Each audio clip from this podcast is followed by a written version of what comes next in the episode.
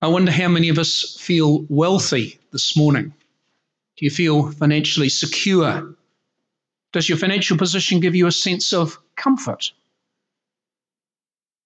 And what about the connection between your wealth and your spiritual condition? What effect does your wealth have on your heart, for example? This morning we're dealing with what scholars call one of the hard sayings of Jesus. Bishop Peter suggested during the week that our gospel reading for today may be the most difficult in Scripture. So there was a rich young ruler who came to Jesus and asked, Good teacher, what must I do to inherit eternal life? What a great question. We should just dwell on that for a moment ourselves before going any further. It's the question of the ages, is it not? It's the question that the Bible is principally about. Um, paradise has been lost.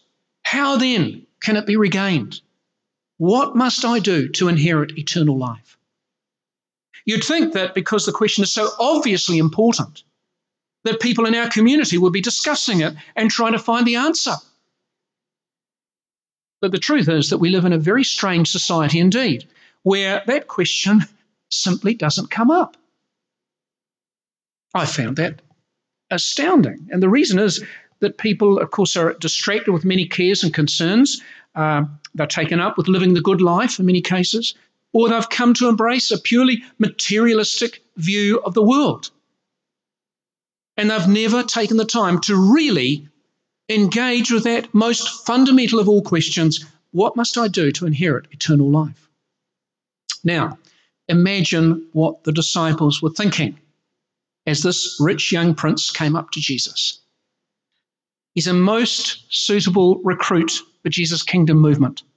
He's young, he's influential, he's religious, he's had a wonderful upbringing. He was taught to follow the commandments from his youth. And look, he's doing everything right. He comes to the right person. Jesus was an expert on eternal life. He's got the right attitude. He kneels before Jesus and addresses him as good teacher. No one else in the Gospels addresses Jesus in that way. And he's got the right attitude. He kneels before Jesus and addresses him.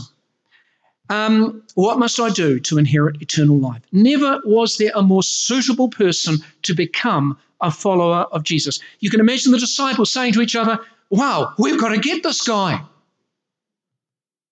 What's so important about having 12 disciples? Let's make it 13. This chap would add so much value. And his suitability is reinforced when Jesus told him to follow the commandments in verse 18.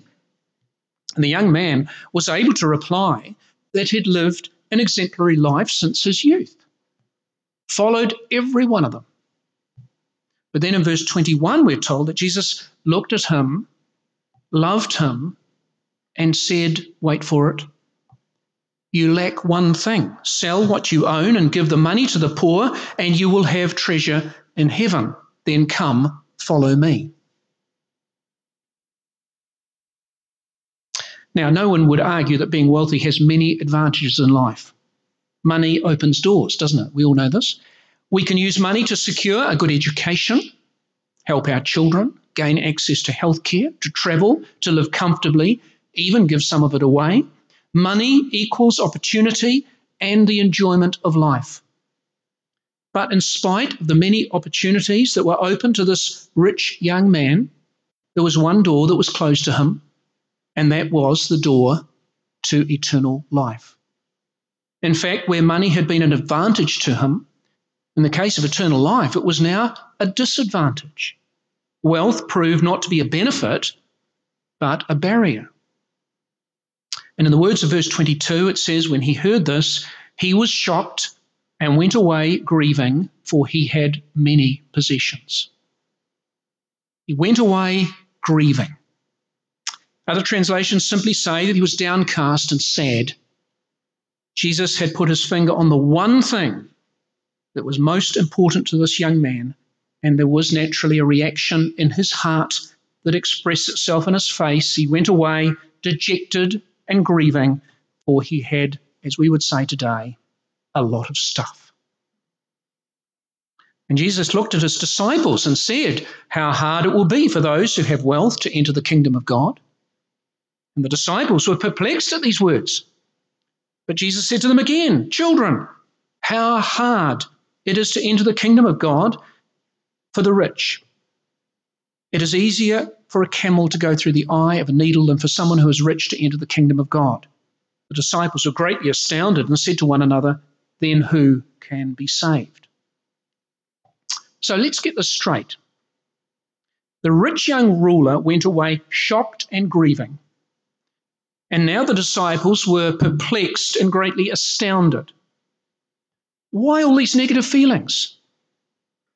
Only one reason Jesus.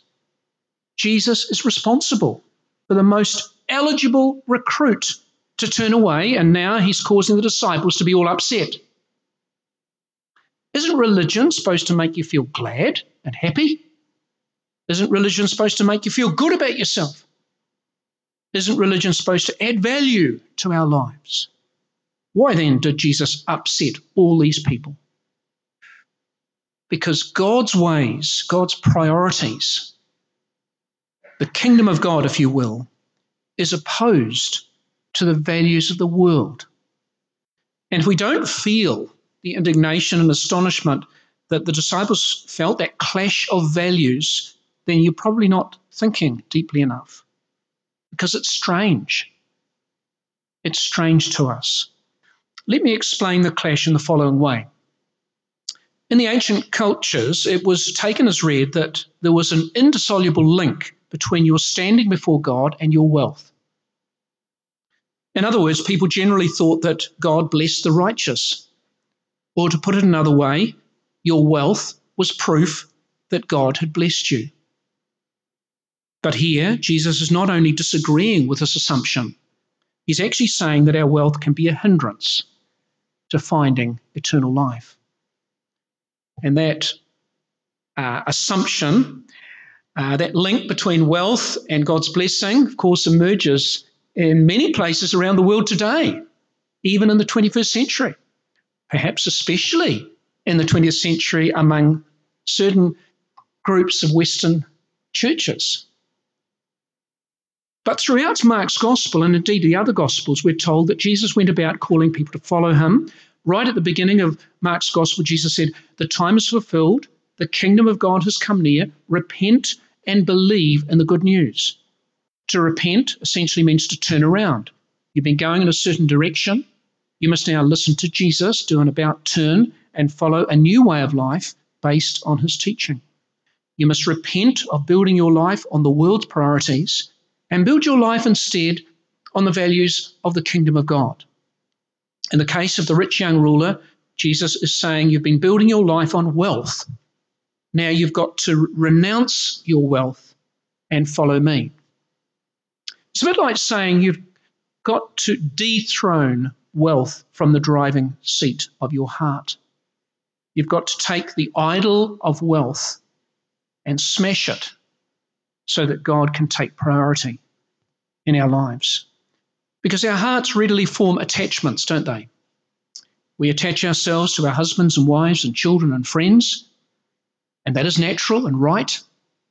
But we also form other attachments. We form attachments to our houses and our cars and our boats and all kinds of possessions. And instead of loving God with all our heart, mind, soul, and strength, we can end up loving other things, and God can be displaced from that central position within our hearts. So, we all need to turn to God in repentance. We need to repent of placing too much importance on our wealth, or our houses, or our boats, and jobs, and status, and all kinds of other things. We need to turn back to God and place God at this central place.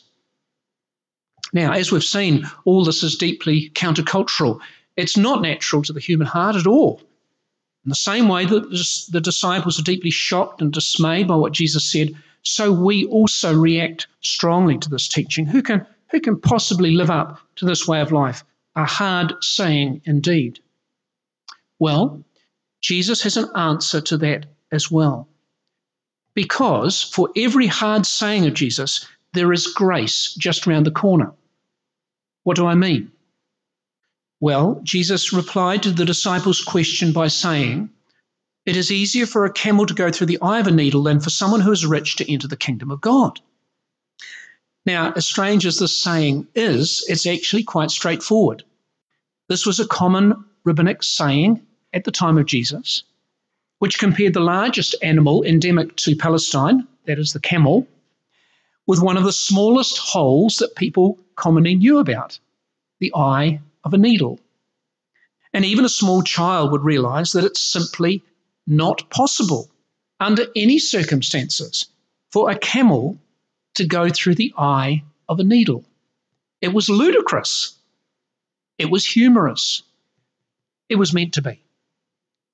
In spite of certain interpretations that involve unloading a camel to get through a little door, that is not the point of this at all. Rich people, in their own power, could not inherit eternal life. End of story. But, said Jesus in verse 27, for mortals it is impossible, but not for God. For God, all things are possible. So the puzzle is solved.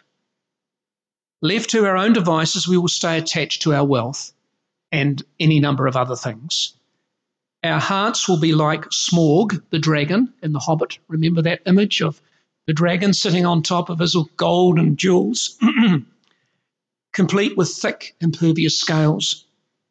Or we can follow Jesus' call to repent, turn to God, and allow God to do a deep spiritual work in our hearts, whereby we smash the idols and allow God to take up full residence. So it's about a deep spiritual transaction that we sometimes call conversion. Not a one off, but an ongoing turning back to God at every stage of our spiritual journey.